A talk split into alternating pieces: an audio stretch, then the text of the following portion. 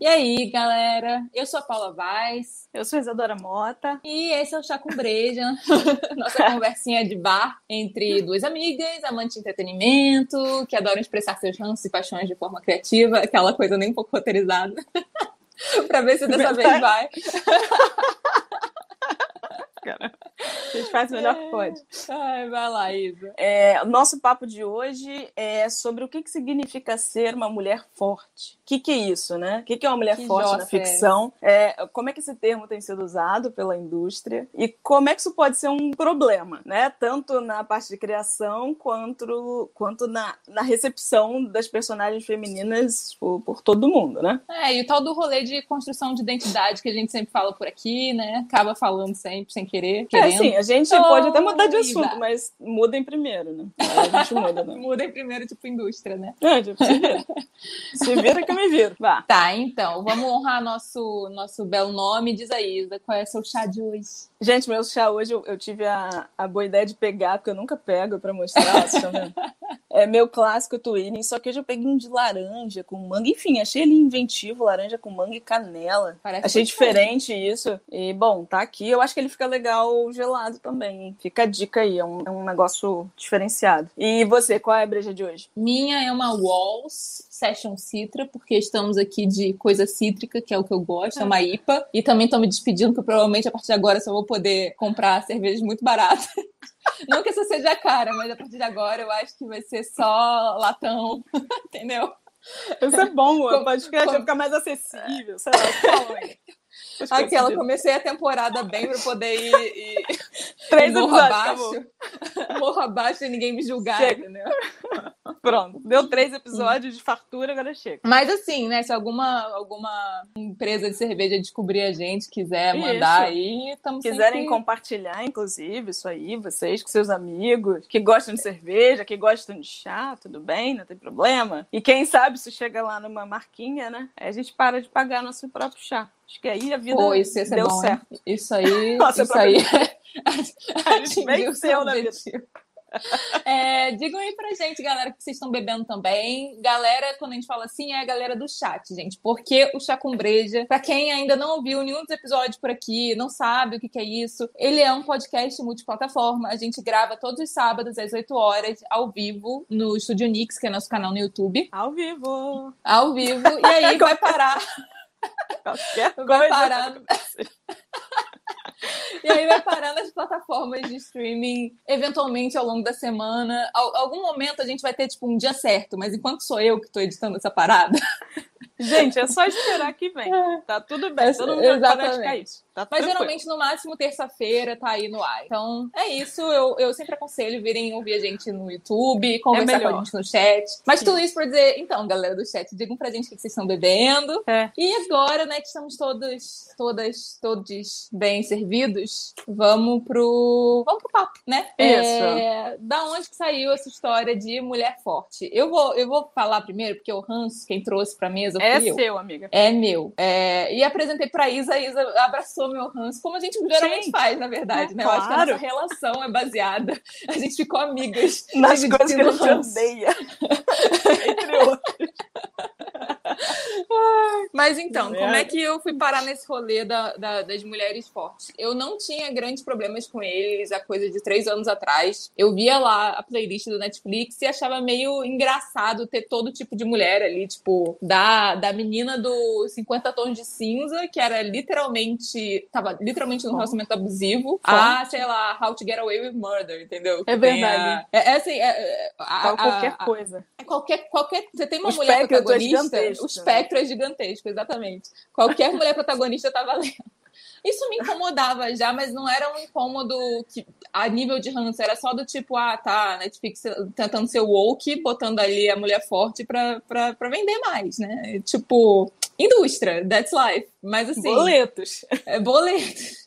É, e a- só que aí, o que acontece? Eu comecei a ver, na maioria dos blogs de escrita que eu seguia, e vi, comecei a ver em evento de roteiro também, evento de mercado, esse termo da personagem mulher forte é, aparecer. E aparecer de um jeito que, assim, que eu acho que me incomodou mais, é porque, assim, você ia na palestra ou você lia o post do blog e era literalmente como construir um bom personagem. Tipo assim, não, não era, era simples, tem... né? É, é, simples assim. Eu vou, eu peguei, só para dar um exemplo para vocês entenderem do que, que eu tô falando, eu peguei um post daquela. Não sei se vocês estão familiarizados com Masterclass, a gente já, já citou algumas é. vezes lá no, no Instagram da Nix, que é tipo, é um é uma, uma, um, um, negócio de cursos, assim, com é. a galera de Hollywood e outra com gente a galera mais do mercado. do que for, né? É, exatamente. E aí eles têm uma espécie de blogzinho que eles fazem os artigos, e aí tem um tal de um artigo desses, mas se você bota, se você bota é, no Google é, How to Write a Strong Female Character, eu acho que em português isso já está aparecendo. É, é, vem um monte, vem um, vem um monte. Um monte. Aliás, um monte. É, mas, assim, basicamente, olha só, quais são os critérios para ser uma boa, ou melhor, não é uma boa, uma personagem, uma protagonista feminina forte? Ela tem que ter as suas próprias opiniões. ela tem que ser a sua própria pessoa. Hum, uh, ela tem que ter defeitos. É, uhum. Ela tem que ser é, tough. Como é que é tough? É, é tipo. Ah, é, é, um, nossa, é aquela pessoa que encara, né? É, que encara os rolês. Como é que é? Eu, não, não tem uma tradução, é, porque não é bem forte, é tipo durona. Não, é, é durona. Encarar uh, o rolê. Horrorosa. Gente, você acostuma com tough, pelo amor de Deus. Durona e é aí, muito feio. Mano, assim, Durona. Tirando essa parte do Durona, que aí é um traço de personalidade, que personagem não tem as suas próprias opiniões? Pode ser até um personagem facilmente persuadido.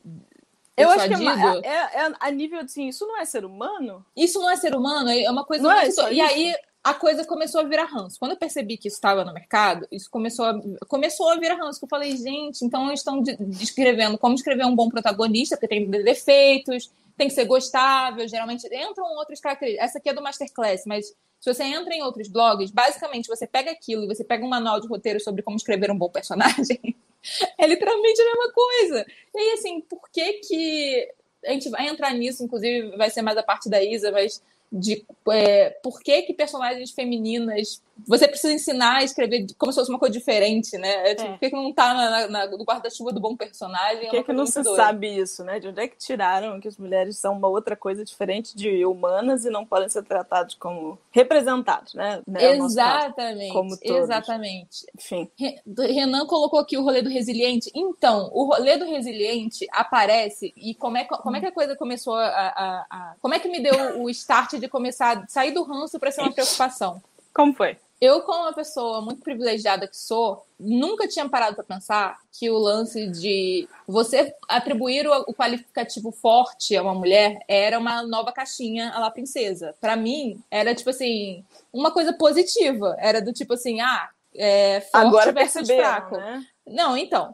É, aí eu, eu também, nesses últimos anos, indo em festival de roteiro, essas coisas, comecei a, a, a entrar numas, numas palestras sobre mesas plurais de roteiro, diversidade, não sei o quê. E aí, uma das questões que eu comecei a ver constantemente era o lance de você tem vários estereótipos para mulher negra. Uma delas, é, desses estereótipos, é o da mulher forte, resiliente, resiliente, que atura tudo, que se sacrifica e que apanha, levanta, apanha, levanta, apanha, apanha levanta, levanta, apanha, levanta e que é independente, etc, etc. Sendo que assim, especialmente no país em que vivemos, isso não necessariamente é uma opção e, e, e além de tudo constrói uma certa identidade de uma necessidade de ser assim. Uhum. E aí vendo isso e vendo o rolê dessa ideia da mulher forte, que beleza, era um. É só um personagem, mas assim, eu fiz uma experiência. Eu não sei se foi essa semana. Acho que foi essa semana preparando para o negócio, é, para o negócio para hoje. Eu fiz uma, uma experiência de colocar no, aquelas perguntas do Instagram, em, acho que quase todas as páginas que a gente tem, eu, eu botei o negócio, botei no meu também, perguntando o que é uma mulher forte para você. No imaginário, assim, basicamente, tirando algumas mulheres que responderam. É, exausta e, exausta. E, e, todas, sabe? Do tipo assim, toda mulher, porque toda mulher. Não, que você então, vale muito, né? É, que assim, não, é também não, não, é um negócio que eu compro, embora, assim, se você já passou por uma cólica fodida na vida, amiga, é, você forte, é forte. Sobreviveu, você tem é quem passa todo mês. Exatamente. É, mas nem toda mulher passa. Então, assim, eu, eu, acho, eu acho que quando você fala esse negócio de toda mulher forte, eu acho muito preocupante. Mas assim, acho que forte bem. é a palavra preocupante, né? Forte é a palavra. Tá, é, é isso. Então, Vai. aí eu tinha toda uma outra gama de mulheres e homens com uma romantização muito grande do que é essa força. E que é justamente nesse lugar de resiliência, empreendedora, vai lá, faz e acontece. Essa coisa do. do... A dupla jornada, que consegue tudo. É, tem que se do... muito.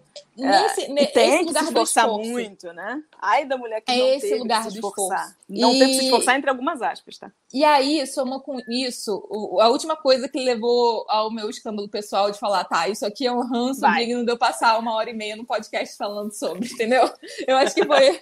Porque já era. O entendeu? selo Mas, de ranço. Esse foi o selo. Né? Porque até então era só mais uma coisa pessoal de tipo, vou tomar cuidado quando eu escrever personagens femininas pra, pra não encarcerar elas nesses lugares. Era muito mais uma questão pessoal. E de, e de entrar com, com, essa, com esse pensamento na playlist da Netflix, entendeu? Dar clicar ali, já saber que eu não tô esperando, sabe? Entendeu? Era. Era muito mais um autopoliciamento do que um ranço de jogar pro mundo, sacou? Claro. E aí, eu vi aquela série The Val, que depois eu te, te, te fiz ver também. E te fiz Me fez ver, cara, com certeza. Eu não resisti isso. Não tinha porquê. Tava tudo então, certo. Não, não é uma das dicas, tá, gente, pra, que a gente vai dar lá no final, mas eu, é. eu super indico assistir. que é uma, é uma Eu série. Indico, assistam. É uma série da HBO sobre uma, uma seita que rolou lá nos Estados Unidos, que é, era um negócio meio esquema de pirâmide com autoajuda. Uhum. Era esse rolê. Só que você tem um líder carismático, todas aquelas coisas de seita que você não consegue sair, essas merdas todas. Claro. Mas dentro dessa seita grande, guarda-chuva, tinham várias mini seitinhas, de várias mini. como se fossem mini empresas, porque ela se mini vendia empresa. como uma empresa. É, de fato uma... se vendia como empresa. E se aí vendia como você empresa. entendia o conceito seita. Exatamente. É, é, e aí, como é que é? Ah, sim. Dentro disso tinha uma seita específica que foi a que meio que fez essa, essa, essa aceitona cair, ir pra cair. justiça e os cacete a quatro, que era uma seita sexual, né? De, de, e que explorava mulheres para esse líder aí, né? Sim. Era, é, era uma questão de exploração sexual real, né? É assim, eu não. A gente não vai entrar em detalhes aqui como é que isso rolava. Eu aconselho. Se, se você não quiser ver o documentário, é só botar no, no, no YouTube. Dentro do é, YouTube, tudo bem. É, eu aconselho botar Deval, porque o nome da seita é tipo um monte de sigla. É uma sigla. É um, é um bando de letra. É um bando de letra que eu não sei pronunciar aquilo, mas assim, bota Deval que você vai achar é, essa seita e você vai encontrar as coisas específicas. Mas qual é o lance que me perturbou? As mulheres que entravam nessa seita, algumas já eram da seitona grande, algumas eram cooptadas nesse esquema de pirâmide por fora. Uhum. E tinha muito, especialmente com essas mulheres por fora, mas as de dentro também. As de dentro estavam já passando por uma lavagem cerebral há mais tempo. Então não mas era coisa assim de tipo 12 anos, né? Era uma coisa é, de uma então, vida. Faz inteira. mais sentido. Qual era a dinâmica dentro dessa seita? Você aceitava ser escrava da, da, da mestre acima de você. E teoricamente, qual era o objetivo quando você entrava nisso? Era que é, essa relação com essa sua mestre te tornasse uma mulher mais resiliente, mais forte, mais os cacete a quatro que eles vendiam lá através de quê? De dieta absurda, de exercício absurdo. Ficava mandando umas mensagenzinhas assim, você tá pronta? E a pessoa tem que responder na hora, independente do, do, é. do momento que fosse. Tinha, tinha, um que com... tinha um negócio de fazer isso, né? De reportar tudo que você estava fazendo. Tinha que receber uns oks, né? Posso comer uhum. tanto, tanto, tantas calorias, né? Era uma coisa bem sinistra. De controle e... real, né? De controle real em, em troca dessa força aspiracional é, vendida como uma coisa que as mulheres não são por natureza. Porque, teoricamente, muita.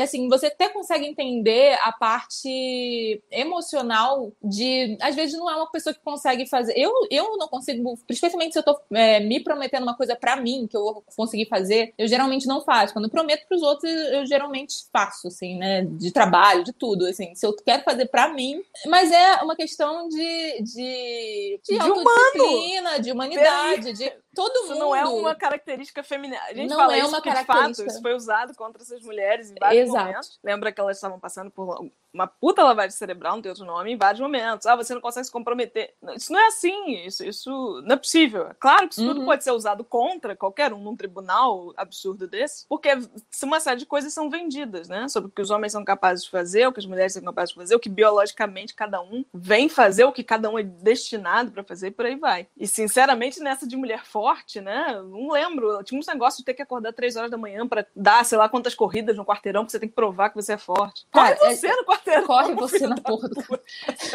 Mas assim, a gente, a gente vai entrar em como, em como eu acho que a ficção se relaciona com isso, mas assim, para dizer que ver isso acontecendo é, me preocupou porque eu acho que assim tá muito claro ali, especialmente para mulheres que estão que que estão em movimentos e estão buscando compreender essas coisas, está muito claro para as mulheres negras de movimentos que isso não é legal, que esse é uma que esse, essa é uma caixinha que não é legal. E eu acho que é, ainda está não todo o feminismo das mulheres brancas, porque existem uma, uma, 500, uma claro. cacetada de vertentes é. do feminismo, mas eu acho que existe uma coisa muito mais relacionada às mulheres brancas de buscar essa coisa da, da ainda não entenderam que isso pode ser uma caixinha tão ruim, sabe? Quanto? Eu tenho uma sensação. É que é uma, uma impressão, e aí partindo da sua fala, que eu acredito, é que a mulher negra, e aí vamos falar, eh, vamos fazer um recorte, tá? Porque senão vai, vai ficar semi-impossível. Uhum. Mas é uma mulher que tradicionalmente ela passou por uma série de violências, uma série de agressões, ela, as escolhas dela são muito menores, né? As possibilidades são outras. Ela tradicionalmente, na história que a gente tem, que até agora,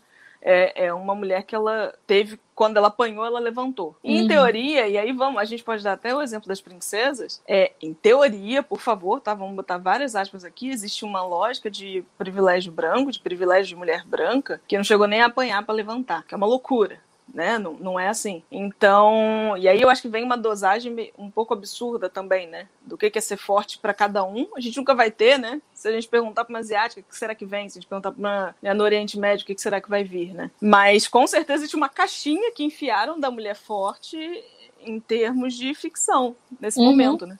Que no momento meio que enfiaram quase todo mundo. Aí eu deixo para você. É, não. É, houve uma coisa inicial até é, pelo menos é, foi o que o Detec me falou, tem que pesquisar para ver se isso é, procede, mas assim, houve uma tentativa consciente da, da dos movimentos feministas negros norte-americanos de criar esse, esse tropo da mulher negra forte, sabe? Uma mulher negra específica. E isso foi se desvirtuando no momento que entrou na indústria e você vai criando outras amarras em relação a isso. Que não é, não acho que não tem a ver, por exemplo, com, com a nossa é, mulher negra forte, dona de casa que tem que cair, levantar, cair, levantar, cair, levantar. São outras coisas, né? São. Mas. Mas o que, que eu ia falar isso? Ah, sim. E aí. É... Não, assim não, me perdi completamente. Deval, que você tava exploração. Tava no Deval. Tá. No, de... no Deval é que eu entendi. O... Porque assim, pra mim só era irritante, entendeu? Até então, eu só... É... era irritante, era uma questão de autoconsciência de como eu vou representar na ficção. Não era uma questão, para mim, é... de de fato Olha só o que a busca por essa, por essa força que não é inerentemente feminina, porque uhum. ser feminina é ser frágil, então você tem que estar tá, tá buscando essa força masculina, masculina. Porque, como que é um ideal de masculinidade tóxico, até a gente vai entrar nisso, mas assim, uhum. olha só o que, que isso pode gerar, sabe? Porque assim, é, a gente sempre, pelo menos eu sempre, ainda mais olhando aquilo, eu falei, tipo, mano, isso não, vai, não aconteceria comigo. Eu sempre quero crer isso, sabe? Mas ao é. mesmo tempo, é, fico vendo tutoriais de coisas na, na internet que, que, são, que são tão tóxicos quanto. Não são tão tóxicos quanto que eu não tô me tá me escravizando sexualmente. não, deixa, tá apaga, apaga. Deleta. É o ao vivo, gente, é o ao vivo. Deleta, deleta. Não, mas são tóxicos nesse sentido de. Gera, é quase como a gente, quando a gente fala do mito da beleza, de, gera algumas coisas instintivas e até de tratamento social, de assim, qual é a mulher que eu não quero ser, porque esta mulher é frágil, uhum. e como eu quero, eu quero não ser a mulher comum, que é a frágil, eu quero ser a outra mulher que pode ser, pode ser colocada no lugar de igualdade, então hum. eu tenho que ser essa mulher forte. Aquela mulher X. Porque se existem mulheres fortes, é porque todas as outras são fracas, né? É, é uma coisa do pressuposto, da, é, é, é lógica, Sim. né? Mas tá, é, vamos voltar pro rolê dos, dos personagens bem construídos e daquele lance que eu falei de, de da, da, da, coisa da mulher feminina, da mulher feminina, ô oh, cacete. Eu tô muito louca hoje, gente. Desculpa, foi eu mal. Fiz até um roteiro, mas assim, muito muito, muito indo para vários Talvez lugares. você ainda queira falar que a, que a mulher construída é uma mulher, uma mulher bem construída. Vamos lá, talvez seja isso. Que o personagem feminino bem construído seja uma anomalia tão grande que precisaram enfiar num caixote Isso. chamado forte. Isso, isso, era isso. E tava até uma coisa que eu tava falando antes, mas Por isso que a gente compartilha o roteiro. Ai, amiga. Quem vê ao vivo tem mais, hein? Quem vê, quem vê ao vivo tem mais, porque eu com não posso dizer com certeza, porque às vezes eu não consigo con- cortar merda. Tem- eu- na última, que foram duas horas de live, eu fiquei tentando cortar umas merdas que eu não achava como, porque ficava sem sentido se eu cortasse, sabe? Mas-. Mas tudo bem, parte do ao vivo, parte do ao vivo. É, Vai. E aí, é tão, assim, outra provinha do Anomalia, é aquelas experiências do Google, assim, se você bota é, mulher forte, vai te aparecer um monte de coisa, tanto em inglês quanto em português. Vai te aparecer 500 coisas e sempre com isso no título. Se você bota homem forte, em português, o Google dá um. Dá, ele ele fica louco, ele não te apresenta quase nada relacionado a isso. É tipo assim. Hein? é, hein? O que, que você tá o que falando, significa? Não anjo? tem isso. É, é muito engraçado é, fazer essa experiência. E quando você faz em inglês, ele, tipo, te, te apresenta um ou outro daqueles personagens bombados de filme de ação. Schwarzenegger, né? é, ou, ou super-heróis da vida. E Schwarzenegger dos depois, 70. e depois ele começa a falar de homem normal. Ele não. Sabe? É, porque é inerente. Ele começa a falar de quê? De ser humano. que é inerente ao homem. Pessoa. É... e aí, assim, é, a partir disso, né?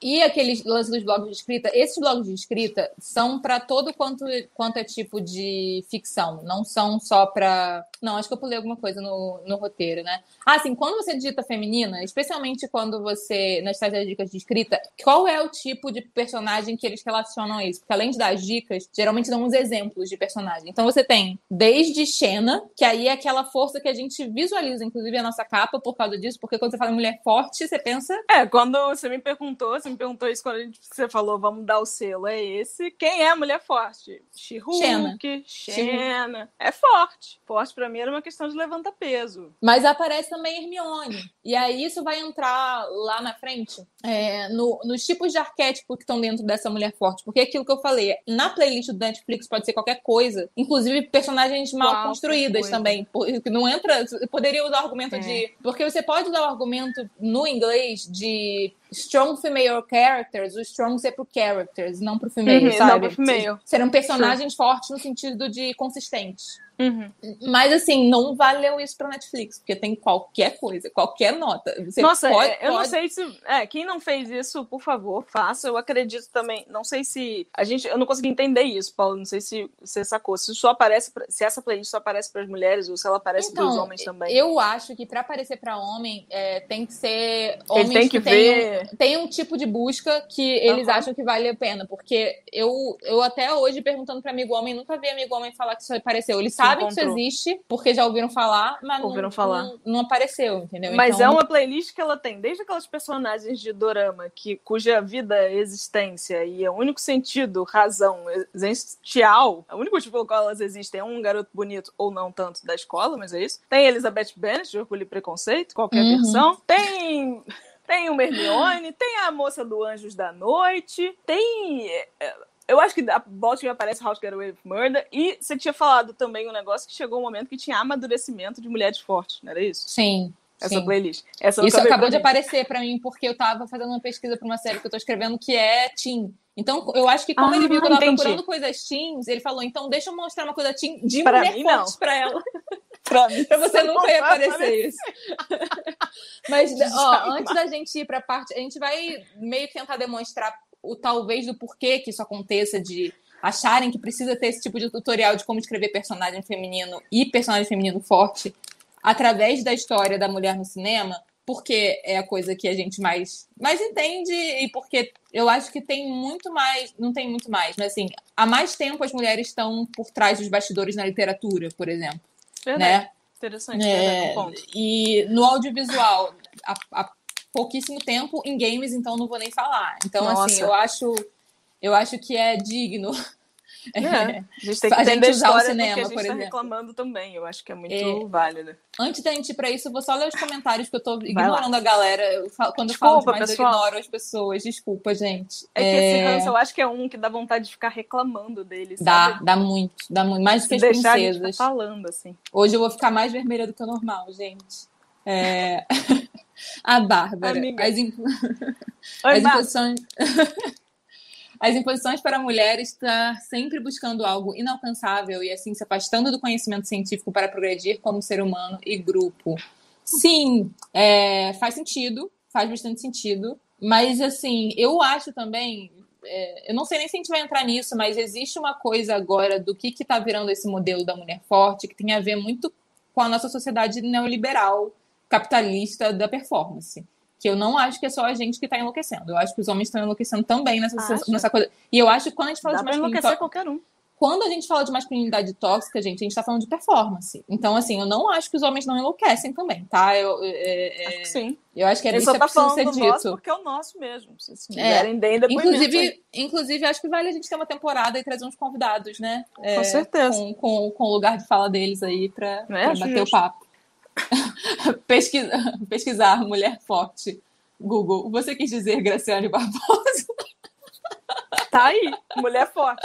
Gracinha. Mulher forte. A própria Graciane, forte. Dizem que ela ah. carrega o Belo, leva. Ele falou isso em alguma entrevista, que ah, eu durmo no sofá, ela me leva lá pra cama, me leva assim no ombro. tá, vamos, vamos lá. vamos lá, Isa, então, com, com o rolê da, da história da mulher no cinema. Bem Como... resumida, tá, gente? Só pra gente poder fazer é. um ponto aqui. Eu acho que vai lembrar que a gente tem 100 anos ou mais. Eu nunca sei, sempre falo isso. Nunca sei quanto tempo de cinema a gente tem. Tem muito tempo de cinema. É, tem cinema no mundo todo. Hollywood não começou com o cinema. Nem vai ter, talvez termine com ele.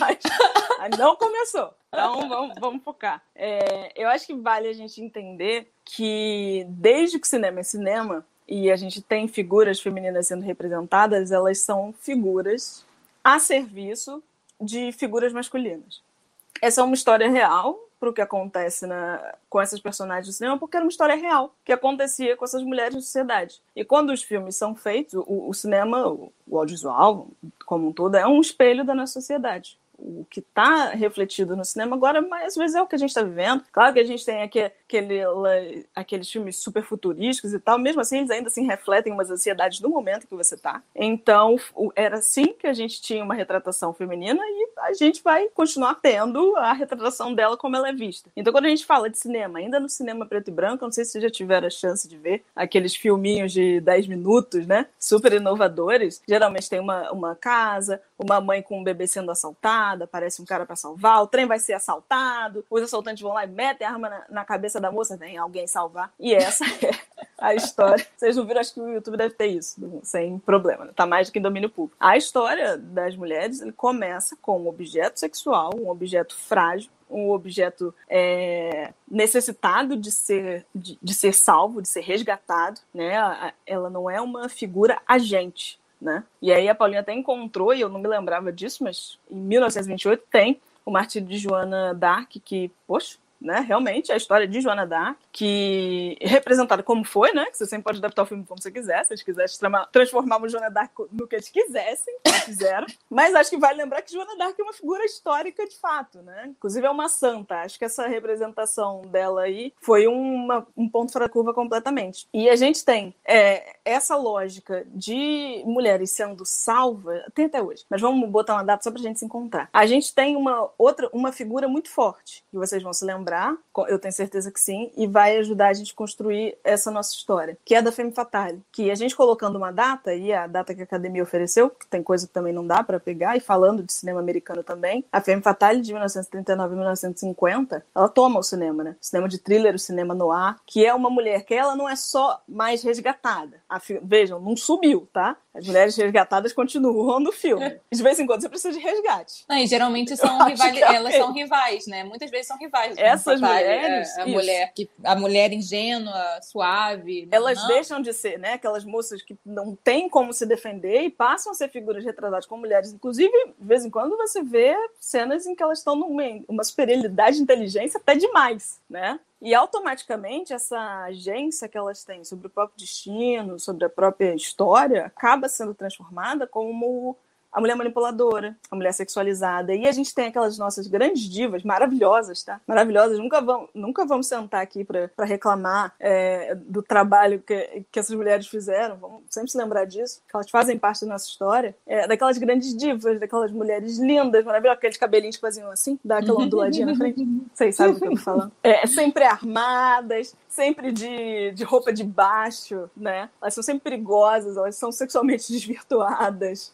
Elas são inteligentes elas, elas demais. São inteligentes demais. Isso não assim, vai e... dar certo.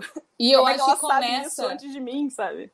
Eu não, eu não posso afirmar que começa aí, mas tem uma, é, tem uma tradição que a gente pega até hoje nas mulheres fortes, que é a tal da respostinha, né? Que é o diálogo, é o diálogo sagaz e, é. e geralmente é o pé de igualdade, com... né? É o pé de igualdade e muitas vezes essa essa ardilosidade de tipo o cara se mete numa arapuca às vezes no diálogo com ela. É. Então assim, de fato, para quem era só objeto para quem resgate, tava ali pra, né? É, isso é ela um... continua sendo objeto, mas ao mesmo tempo tem uma agência, uma agência Tem. vilanizada. Com É, certeza. muitas vezes elas morrem no final. Sempre tem isso, assim, do tipo. Ou então elas têm que se. Ou elas morrem no final, ou elas são convertidas a boazinhas e É, casam com tá o lembrando, de mocinho, vez né? em quando, cara.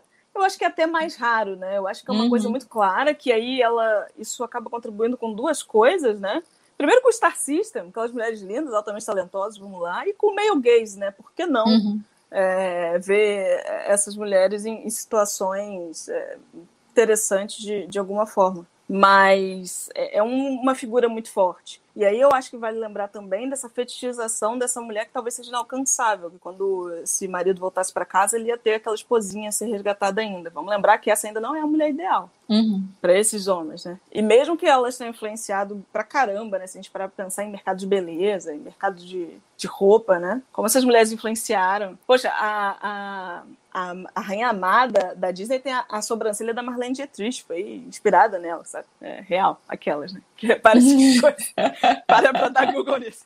É, E a gente encosta, então, nos anos 60, grava essa moça. É, grava também uma coisa, que nos anos 50 a gente tem uma figura fantástica, que, vão- que eu vou dar esse nome para vocês se lembraram, se lembrarem da nossa querida loiríssima, primeira loira de todas, Marilyn Monroe. A primeira loira burra do cinema. Não se enganem. Parece que Hollywood amava ela, eu não sei. Não tenho tanta certeza.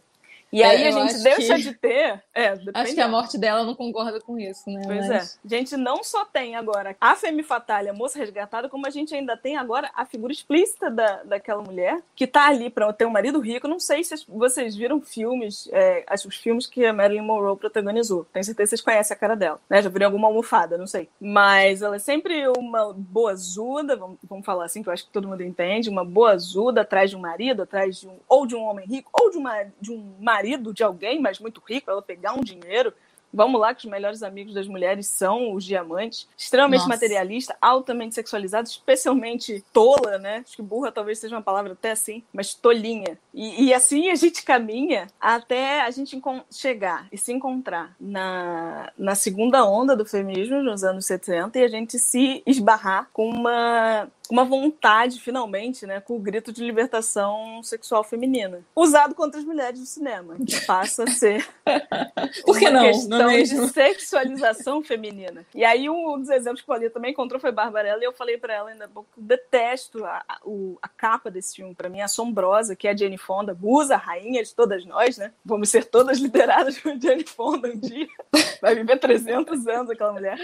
Mas ela enfiada numa roupinha pior do que a da Princesa Leia sendo resgatada lá na caverna. Mano, ela literalmente tem uma máquina lá de orgasmo que enfiam ela dentro. É é um negócio muito surreal, Barbarella. Eu né? nunca vi, eu sempre achei que era um, um fetiche masculino bem escroto, bem. Nunca quis ver. Eu entendi o, né, o- os exemplos que deram, mas aquela liberdade sexual que as mulheres buscaram tanto, brigaram tanto para conseguir, e aí sim conseguiram alguma representação em termos de delas próprias fazerem seus filmes. Vamos lembrar que nos anos 60 a gente já tem a Agne Varda iniciando o- a novela Vague. Vem aqui discutir comigo, quem acha que não. O filme dela veio primeiro que o do Godard. Pode vir aqui reclamar. Pode vir. Mas a gente tem mais uma vez nossas próprias vontades, né, é, viradas contra nós. Ao mesmo tempo, eu defendo que os anos 60 tem algumas personagens super bacanas, que acho que a gente não pode esquecer. Vamos lembrar da Rosemary, aquela que teve o bebê do, do demônio. a bonequinha de luz, cujo nome nunca me veio à cabeça, mas é uma personagem que tem outros pensamentos, que tem, tem outras vontades. É, é, é, uma era super interessante dos filmes de Hitchcock, que é um misógino notório, mas Sim, também mas, é, um diretor bacana. É, é, lembra assim, não é que esses filmes não tenham diversos problemas, mas são personagens Tem. femininas com alguma complexidade de agência. Isso. Eu acho que essa que é a grande questão, né? É isso. Considerando com o que, que, a gente está comparando. Né? Pensando que a gente passou da moça salva em casa, da, da, da sexualizada maníaca, da... que agora eu não vou conseguir dar os nomes não tem hora para acabar isso aqui, mas se der tempo eu faço. É, e a gente tem uns anos 70 que já tem também personagens bacanas, mas eu acho que a gente só consegue se encontrar mais mesmo na terceira onda, né, do, do feminismo. Mas os anos 80 já dão alguns personagens menos estereotipados, e aí, em termos de estereotipado, é, é isso que a gente fala de não agentes, né? E aí eu acho também que isso que a gente chama de forte aí, lembrando da nossa referência da Xena, ainda não tem tanto. Talvez a Ripley tenha sido uh, uma das primeiras, aquela, uma das primeiras que a gente tenha. Eu, agora isso daí eu admito que eu não, não me lembro de fato. Talvez a Barbarella tenha sido muito forte, né? Era uma guerreira de alguma coisa. Mas a gente, eu puxo, gente, eu puxo briga. Tem, tem briga que você pode vir ter comigo. Fica à vontade. tem problema nenhum com isso. É, mas a gente, a nossa terceira onda, eu acho que é a que traz talvez essa figura da mulher menos frágil, né? Até porque isso era uma isso era uma questão no momento, né? Você já tem a questão da mulher no mercado de trabalho muito maior. Inclusive, nos anos 80, é, aquela, aquele parênteses parênteses, porque eu sou viciada do True Crime e, tenho, e faço maratona de podcast. E aí eu tava ouvindo um esses dias sobre Satanic Panic, né? Que é aquela coisa das pessoas. Sabe o que, que é? Que é do tipo assim, de todo mundo não. dizer que a creche, a creche não, é, na verdade, uma seita satânica que, que mata criancinhas e estupra criancinhas, esse tipo de coisa. Não por coincidência, porque as mulheres estavam entrando de fato no mercado de trabalho nos anos 80 e precisavam de creches. Não. Logo, por que não demonizá-las, não é mesmo? Mas assim, foi, foi só um, um surto dos links mentais aqui, gente. Não, não tem nada a ver com, não tem nada a ver com o rolê. não tem nada a ver com o rolê. Mas é porque eu sou Mas muito acho... do teu crime. Tá. Mas eu acho que os anos 80. Ai, Deus, até perdi que eu tava falando, olha o roteiro. Não, então, eu terceira acho que os anos onda. 80, é. terceira onda. E aí eu acho que uma coisa que é super é, válida que a Paulinha falou é o cinema do chick flick. Vocês repararem até agora, a gente tem. E aí, tá, vamos tentar falar um pouco de gênero sem falar demais. A gente tem thriller, a gente tem terror, a gente tem suspense, a gente tem os grandes dramas de época, né? Vocês conhecem, o Vento Levou, por aí vai. Mas acho que talvez nunca tenha tido uma, um gênero, até os anos 80, mais voltado numa geração mais nova de mulheres, de, uma, de um jeito mais leve, né? É, você tinha, tinha as screwball comedies que, se não me engano, veio antes, hum. assim, que é, assim, hum. são são os predecessores do Tick Flick ali entrando, é, mas que era sempre assim. O que aconteceu, o que eu acho, mas aí é tudo muito achismo, gente, que eu não estudo gênero mesmo, conheço pessoas maravilhosas que estudam. Pode Posso indicar, inclusive eu acho que a gente pode, para pro pro amor da Isadora, a gente pode aproveitar junho do ano que vem, fazer lá ah. a nossa temporada, mini temporada comédia romântica, vai. Chama a Bia. Não, então, eu vou chamar pessoas que entendem disso, vou bater Três na porta episódios. de galera acadêmica que eu conheço, que mexe com isso. Quatro, vai. Tem bons quatro. filmes, cara. Quatro, tem bons filmes. Um eu gosto. Quatro. Eu gosto do. A gente faz, a gente faz, a gente faz duas temporadas de terror para recompensar. Vai. Tudo bem. tá, então assim. Mas basicamente já, já existia, mas nos anos 80 foi quando a coisa entrou no seu pico ali, o, a comédia romântica, o tic Mais alto, né? Que é você entender as mulheres enquanto público-alvo. Público-alvo, eu acho que é isso. Só, que é uma coisa que já tinha acontecido na literatura há muito mais tempo, que eram, é, né? que eram mas, mas assim, amiga, que mas eram os romances... Eu acho que é uma questão de indústria mesmo, né? Porque, veja, é aquela lógica que ela pesquisa. As mulheres veem os filmes para os homens, feitos pelos homens, sabe? Então, é, até entender o, o, o potencial real desse mercado, né? É, levou um tempo, porque ué, o, o, cinema estava lotando. As mulheres foram assistir Barbarella, sabe? Sim. Então, assim, ah, continua fazendo isso aí. E, gente, se você gosta de Barbarella, tá tudo certo, tá? Porque aquela capa me assusta um pouco, então não vê. Mas, mas eu acho que vale a gente entender que a nossa trajetória tá especialmente ligada também a uma situação clara que é a, a falta da, da figura feminina de mulheres por trás das câmeras. E a gente nunca viveu numa época em que tivesse tantas mulheres fazendo, contando, sua, contando histórias, né? Não necessariamente suas próprias histórias. E a gente tem é, diretoras incríveis nos anos 60, nos anos 70, vá lá, a gente sabe disso. Kate, Catherine Bigelow, a única mulher até hoje, um Oscar na mão dos anos 70, já estava fazendo os filmes dela. Inclusive, filmes que eu já ouvi dizer que são muito poucos femininos, né? Guerra, hum. surf. Foda-se. Porque é, mulheres não primeiro, gostam disso. Primeiro era uma coisa de moto, uma coisa assim, enfim, foda-se, né? Talvez por isso ela tenha o primeiro Oscar, não Sofia Coppola, não sei, podem vir brigar também.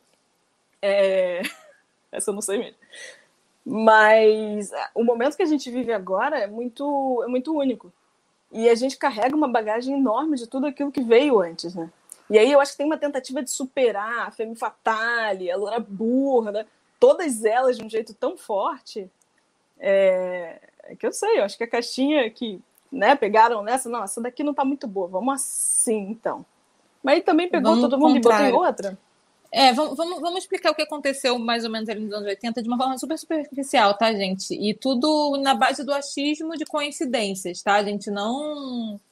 A gente não estudou isso a fundo, a gente não é acadêmica é. do assunto, então é bom, é bom deixar isso bem claro para.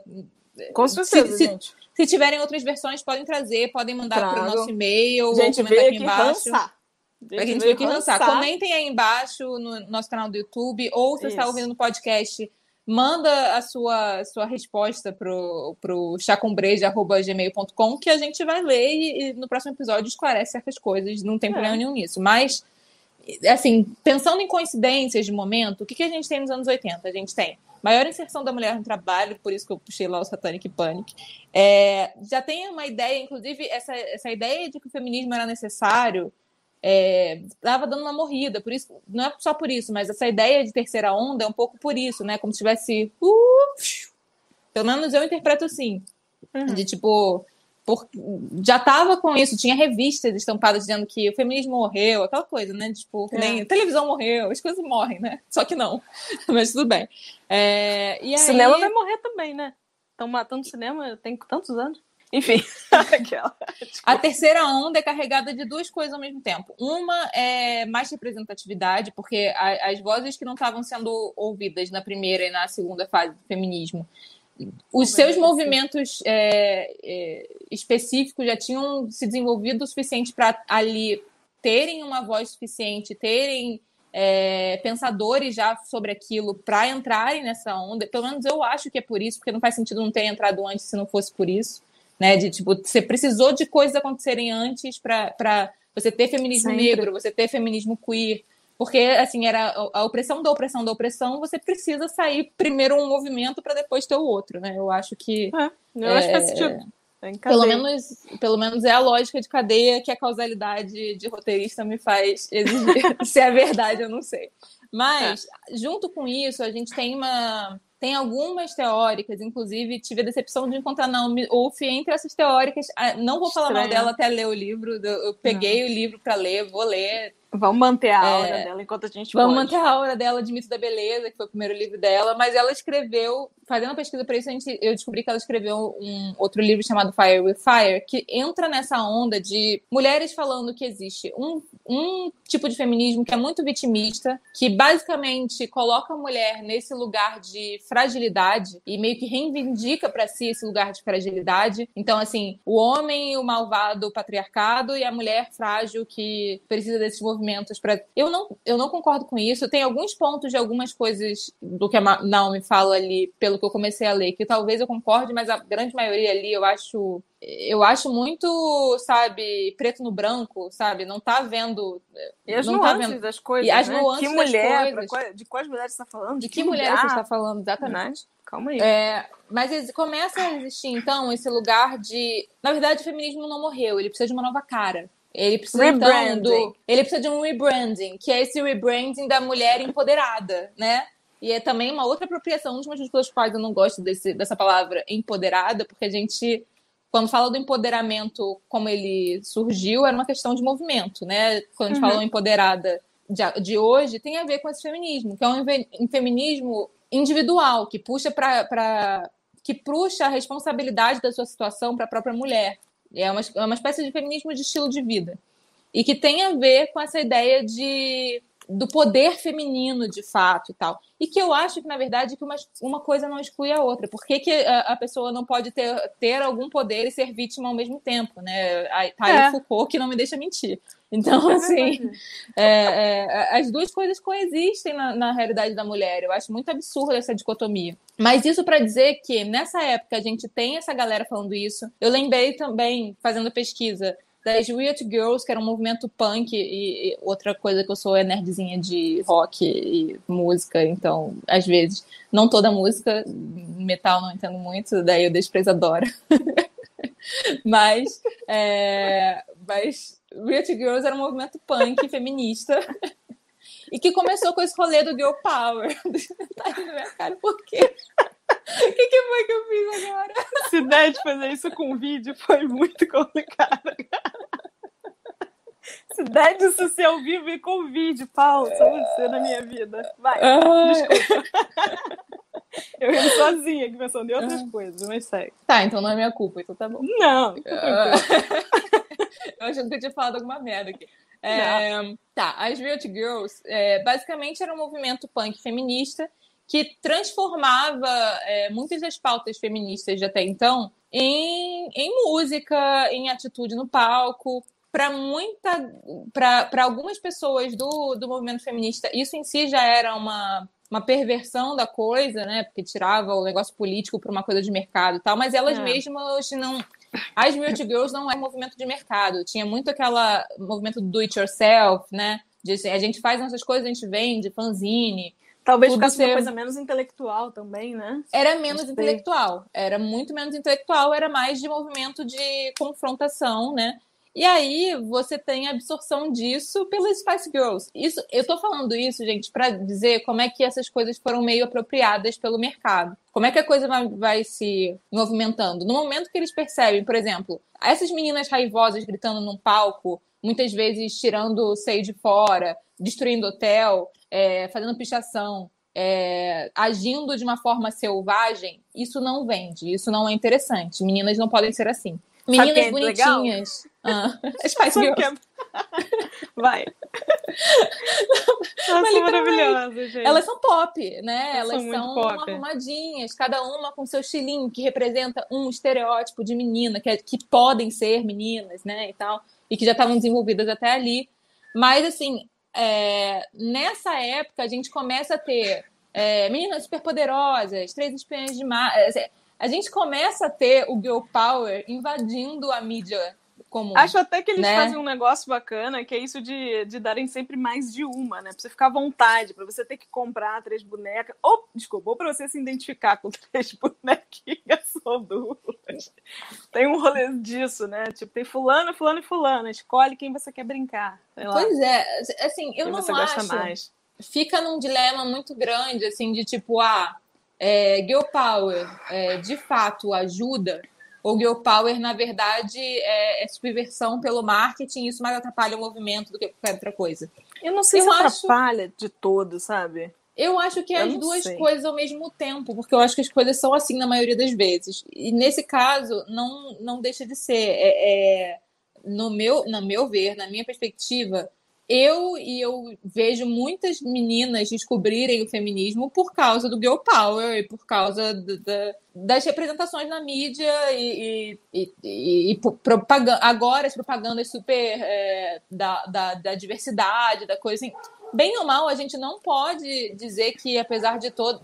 Tem não dá para demonizar de... isso completamente, eu acho. Porque eu existe, acho que é uma questão visual, as pessoas vão se acostumando a ver, ainda que comece de um jeito torto, não sei qual é a melhor palavra, mas bem ou mal, a gente tem visibilidade. Não ter visibilidade é um dos, dos, maiores problemas que a gente pode ter. A gente não conseguir Exatamente. se ver nos lugares, sabe? Exatamente. Eu acho que pode ser feito de uma forma muito superficial de início e, e como a gente vive, a gente não pode não ser realista de pensar que no momento a gente vive numa sociedade capitalista. E a única forma da gente. Não é a única forma, os movimentos, política, etc. Mas assim, eu fico vendo muito pelo que acontece com os Sleeping Giants, né? Que não sei se todo mundo está familiarizado, mas é uma galera que pressiona as marcas para tirarem seu dinheiro dos lugares que têm pautas ruins, sabe? É okay. basicamente isso. E aí as coisas acontecem. porque se não tem dinheiro, se não tem marca, se não tem. Numa sociedade capitalista, as coisas param. O, o mesmo movimento contrário, né? Uhum. É, e a gente vê o efeito que a publicidade faz nas coisas, tanto pro, pro mal, né? Quando a gente pensa na cerveja da gostosa lá e faz. o tipo de mensagem, quanto pro bem, quando a gente vê, começa a ver algum tipo de representatividade, mesmo que essa não seja a política interna da marca real. A gente é. sabe que não é. Entendeu? Uhum. A gente não sabe que é esse. A gente sabe que esse não é o mundo que a gente, a gente sabe que é mais uma estratégia de marketing. A gente tem que, tem que ver as coisas de como são de fato. Eu acho que esse é o, o grande o grande pulo, né? E a gente conseguir apreciar é aquela história. Você não precisa. É, não sei se vocês sabem, mas a HBO, acho que a americana tirou de cartaz o Vento Levou. E tem uma representação de uma mulher escrava e tá muito errado escravidão tá errada. Vamos começar assim. Já que fizeram um filme lindo, essa mulher escrava, inclusive, é a primeira mulher negra a ganhar um Oscar. É, olha quanto tempo tem isso, né? Vamos deixar a história dela lá, vamos ver essa atriz atuando, vamos ver além. Claro que tá errado essa porra, é óbvio que tá. Mas aí tira, apaga, finge que nunca teve. Será que essa é a melhor forma de se lidar com as coisas, sabe? Ignora, é. então.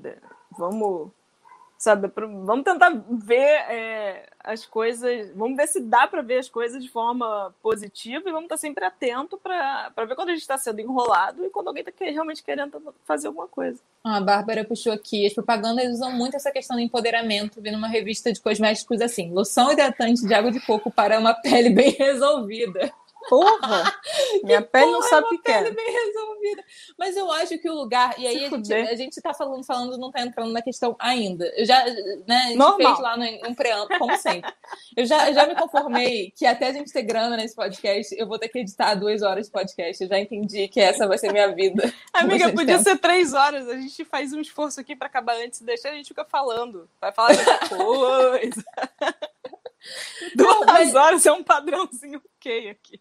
Mas para dizer que, beleza, com, começam a, a, entrar na mídia o, essa ideia do girl power, da mulher forte, tem as cenas, tem as buffs, é, mas no fundo, no fundo, quando eu peguei Xena e Hermione, o que, que eu queria dizer? É, quando a gente pega o que está em comum na maioria desses blogs de escrita, quando você digita mulher forte no Google, etc., você vai ver mulheres fortes, mulheres fortes, mulheres que de alguma forma rejeitam o estereótipo de fragilidade feminina, seja ela física, seja ela racional, seja ela emocional, né? Porque muitas vezes é aquela Capitão Marvel, né? Que que, que, que é a Capitão Marvel e por que, que ela foi tão criticada? Né? Tem muito a ver com, inclusive, a, a coisa da, da não fragilidade emocional, né? É, porque é. eu acho que é uma das. Ela é super fodona, super fortona e tal, e isso incomoda muito muita gente, mas eu acho que a coisa dela não a coisa que usaram para poder criticar essa personagem foi isso, né? De que ela é frígida, né? De tipo, que ela é. É, é verdade, né? Que ela é frígida, que ela consegue tudo, essas coisas assim, mas assim, super-homem não é, não? É, tipo. É, eu acho que consegue tudo também, facinho até. É, tudo bem pra mim, ele é o mais chato do DC. Eu não tô falando ele de é construção chatinho, de personagem aqui, gente. Eu tô falando de como é que as coisas acontecem em termos de crítica aí da, das recepções, né? Mas, basicamente, é, esse é um tipo de, de empoder, empoderamento. Tem uma galera aí já, aquela, aquela psicóloga que eu gosto muito, que eu já falei aqui, da Valesca, que, que fala da prateleira do amor lá, das coisas identitárias e tal. Ela usa esse termo do empoderamento colonizado, que é empoderamento. Que empoderamento é esse empoderamento que a gente está tentando ser homens, né? Homens no sentido assim, do que, que a gente imitar a masculinidade tóxica, que é a, o evitamento de qualquer coisa que lembre fragilidade. Porque a gente tem uma ideia muito ruim de fragilidade que, que acaba sendo tóxica em si, né? Uhum. Porque se a pessoa não pode ser frágil em nada, se você tá. Que é aquilo que a gente estava falando da performance, né? De uma necessidade de auto-performance gigantesca e que, inclusive, está deixando tanta gente doente na nossa, na nossa geração, né? Não digo nem Sim. geração enquanto faixa etária, eu acho geração esse momento histórico que estamos vivendo, porque eu não acho que é uma questão só de faixa etária. Né? É, Sim. Então, e aí, quem são essas mulheres que a gente tem três arquétipos, né? Uma coisa que me digam aí nos, nos comentários, no chat, se vocês puderem mandar e-mail também ou falar no nosso. Temos um Instagram, arroba comentarem lá no Chacumbreja se vocês quiserem quiserem vídeos sobre, sobre arquétipos e coisas do tipo para eu saber que tem interesse para eu fazer, né? Mas assim, a gente tem três grandes arquétipos assim de, de escrita que é o arquétipo da Diana, que é a deusa guerreira, né? Lá pensando Grécia Antiga, né? O arquétipo uhum. de Atena e o arquétipo de Afrodite. Quem são esses três arquétipos? São os arquétipos que mais recusam essa feminilidade de alguma forma, ou melhor, mais imitam o que a gente tem como ideia de masculinidade. Porque a, a Diana é, é, a deusa da guerra, né? A gente pensa em Amazona, né? A gente pensa. É essa a ideia, a, a, a Diana. A Atena é a, a inteligência e, e a Afrodite é o uso do sexo, é, né? Isso em si não é ruim, mas todo arquétipo tem pode ter o seu lado muito negativo. A, a coisa legal de brincar com arquétipos em escrita, por exemplo, é isso, que você pode ir para a sombra do arquétipo, né? Que é o, o over disso. E quando a gente associa a, a a força, a mulher boa é igual a mulher forte, que é igual a não ser frágil, que era aquele problema que estava sendo criticado é, na, na, nas palestras de representatividade, é, o que, que, qual é o modelo de mulher que a gente está tentando seguir? Isso me preocupa muito. E assim, vendo na quarentena a galera de tipo, ah, a quarentena não vai ser útil porque vou fazer 500 mil cursos, vou fazer 500 mil yogas, assim. Nossa, Fico vendo assim, é, a pessoa que faz 500 mil coisas no dia não para e o, é. o autorregistro no Instagram de que, nossa, isso tá virando uma cobrança uma autocobrança real, de, assim, se você não tá fazendo, e mais do que isso, você não tá mostrando que você tá se superando constantemente, no pain, no gain, né? A gente tinha muito essa relação com a, ainda tem muito, né, vídeo aí, coisas plásticas e dietas, etc, com Sim. a beleza, de que é, se não há sofrimento, não há beleza. Não tem beleza. É engraçado porque a gente já estava acostumado com isso, né? É só uma. Vamos botar mais uma coisa aqui para sofrer um pouquinho mais, pra, pra, sabe? Pra... Porque essa mulher pode pode ser igual. Tem muito isso que me incomoda, que é a mulher forte é ela versus as fracas, né? É a é. mulher que pode ser igual, porque ela é forte. Eu sei, gente, que isso parece problematização demais para uma, pra uma playlist da Netflix. E para quando você fa vai fazer um pitching, ah, porque minha mulher é forte. Então, ah, essa mulher. É, que a gente não fala tanto isso na vida real. Assim, você vira pra uma mina que é tua amiga e fala que você é mó forte, tipo, esse é o elogio. Claro que, que não, porra. Tipo, não, entendeu? Não é sobre claro isso. São, são, são características particulares dessa mulher que fazem ela ser tão foda, é, sabe? Não, não, não é sobre ela. O forte virou um guarda. E é uma coisa que me incomoda, porque vira um guarda-chuva para muita muita coisa. E como é para muita coisa, você pode enfiar qualquer coisa aí, inclusive contagem de caloria e chantagem emocional e chantagem de fotos e virar lá aceita a bizarra do Deval, entendeu? Qualquer coisa cabe nesse guarda-chuva da, da, da, força. E para mim é muito tóxico, né? E eu acho que eu já entrei da parte de ser do nosso, nosso roteiro, que é que, que possíveis impactos, né, na nossa realidade. Acho que sim. Que é esse lance do, de parâmetros de como a gente deve, de como a gente deve performar, que é o mesmo problema da princesa. Eu acho acho que sempre me incomoda quando eu acho que a tentativa é sempre sair de caixa, sabe? Eu acho até, eu acho até bom a gente ter caixas para se entender. Caixas, caixas funcionam para isso, para mim. Assim, você tem uma caixinha ali, me botei aqui, tá, entendi que tem mais pessoas no mundo como eu. Essa caixa para mim é positiva por determinado tempo, para o pro processo de compreensão, autocompreensão. A caixa que começa a ser limitante e asfixiante, isso para mim é muito real, assim, e a gente romantizar essas caixas com ficção, com música, com, com, com, a nossa cultura, né? Com o Instagram, o próprio Instagram. Eu acho que a gente está tão acostumado, está tão direcionado para isso, né? Eu acho que o Instagram é um exemplo super claro, né? Dessa ansiedade que gera. Você fica vendo a vida do outro, é uma escolha, né? Você tá subindo, tá, continua rolando, você pode sair dali. É um problema seu, a culpa é sua, claro, você continua no Instagram. Você tá vendo o problema do outro, é, você tá. Você fica, começa a introjectar os, os seus problemas e, e aí, né? Qual, qual era o sentido disso, no fim das contas? Eu, é meio difícil de, de, de saber ou de chegar num, num ponto. Uhum. E, e, não sei, a gente pode reclamar disso o dia inteiro, se você quiser. Mas no fim das contas, sei lá.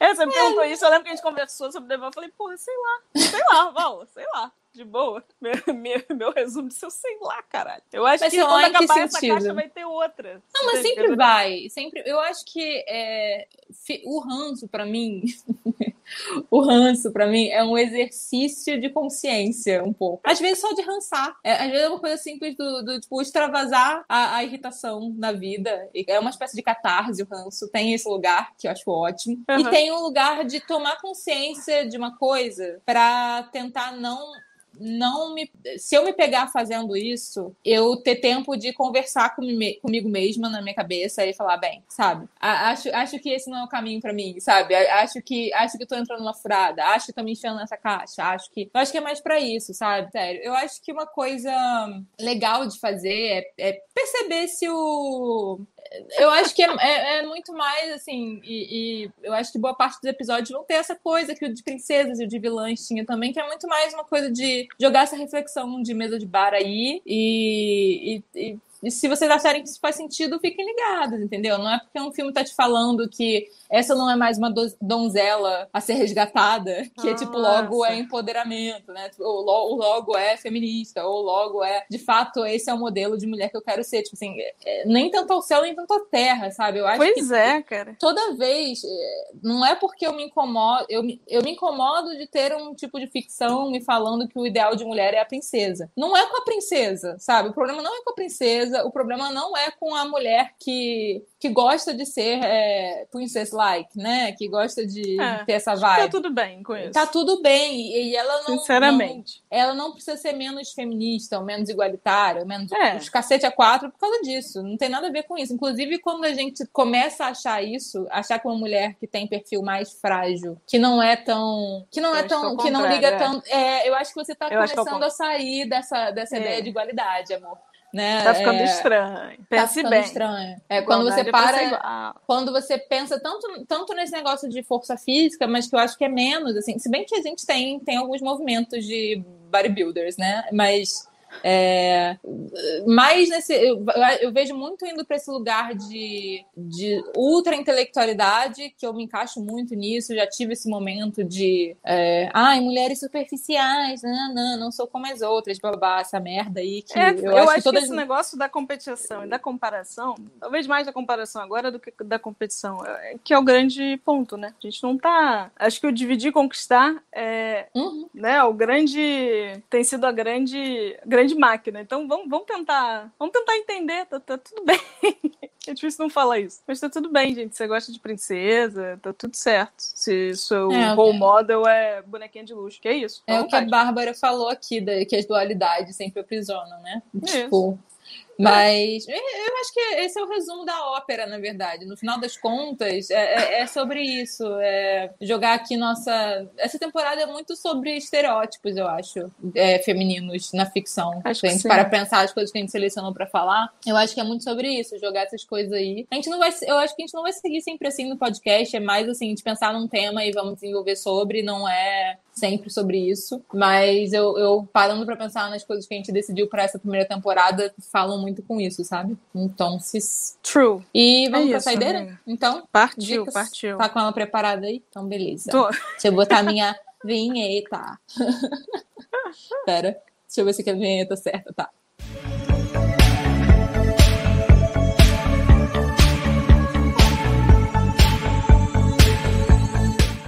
E aí, amiga? Qual é a sua Era dica de hoje? Certa. Era a vinheta certa. Qual é essa saideira ah, de hoje? É, minha saideira de hoje é, é uma série que eu tô assistindo, não tô vendo a, a internet quebrar por ela, né?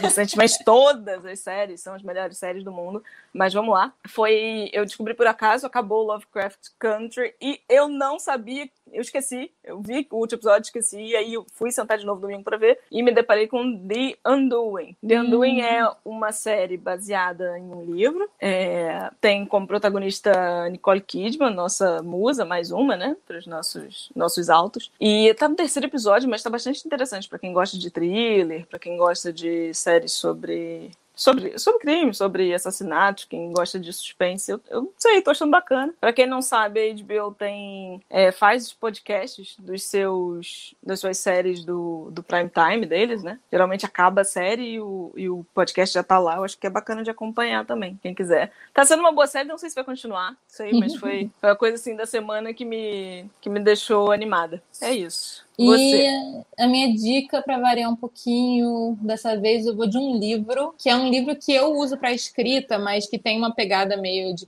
psicologia também. A pessoa que escreveu é uma psicóloga e que, se não me engano, estudou com o, o Campbell, que é aquele cara da Jornada do Herói, é, né, do, do Herói de Mil Faces. Ela desenvolveu um que é É a jornada do herói feminino. E é basicamente falando sobre equilíbrio. Eu achei que tinha a ver com isso, porque é justamente uma coisa que dialoga com essa com essa feminilidade moderna que muitas vezes vai numa recusa extrema do feminino, né? Porque por causa da opressão em si e sente que não quer aquele lugar para si, mas aí vai tanto, vai tanto, vai tanto precisa voltar um pouco. Então é como se fosse uma jornada do herói, mas tem uma pegada muito psicológica interna. Então não é uhum. é só uma não é só uma questão de aventura, né? Mas tem isso também e, e, e é bem é bem massa. Deixa eu pegar o nome da autora que eu esqueci. É... Maureen Murdoch. Eu vou ver se depois ah. eu boto aí na descrição do, do, do YouTube que eu esqueci de botar. E é isso, galera. É... Iva falando que adora thrillers, boa, então veja lá. Nossa, veja Iva. Iva, é bem legal. Tô gostando bastante. Não sei quantos episódios tem, acho que aquelas, são aquelas séries que tem oito episódios, né? Aquelas uhum. minisséries. Da HBO tá bem, tá bem bacana, bem, bem, sei lá, cada episódio eu sei menos. Enfim. Eu gosto, tudo bem. É isso, pessoal. Por hoje. É isso. Por hoje é só e vemos, vemos vocês next. na próxima vez. E é isso aí. E é, é... isso, pessoal. Beijos. É isso. Beijos. Cruz, cruz. E...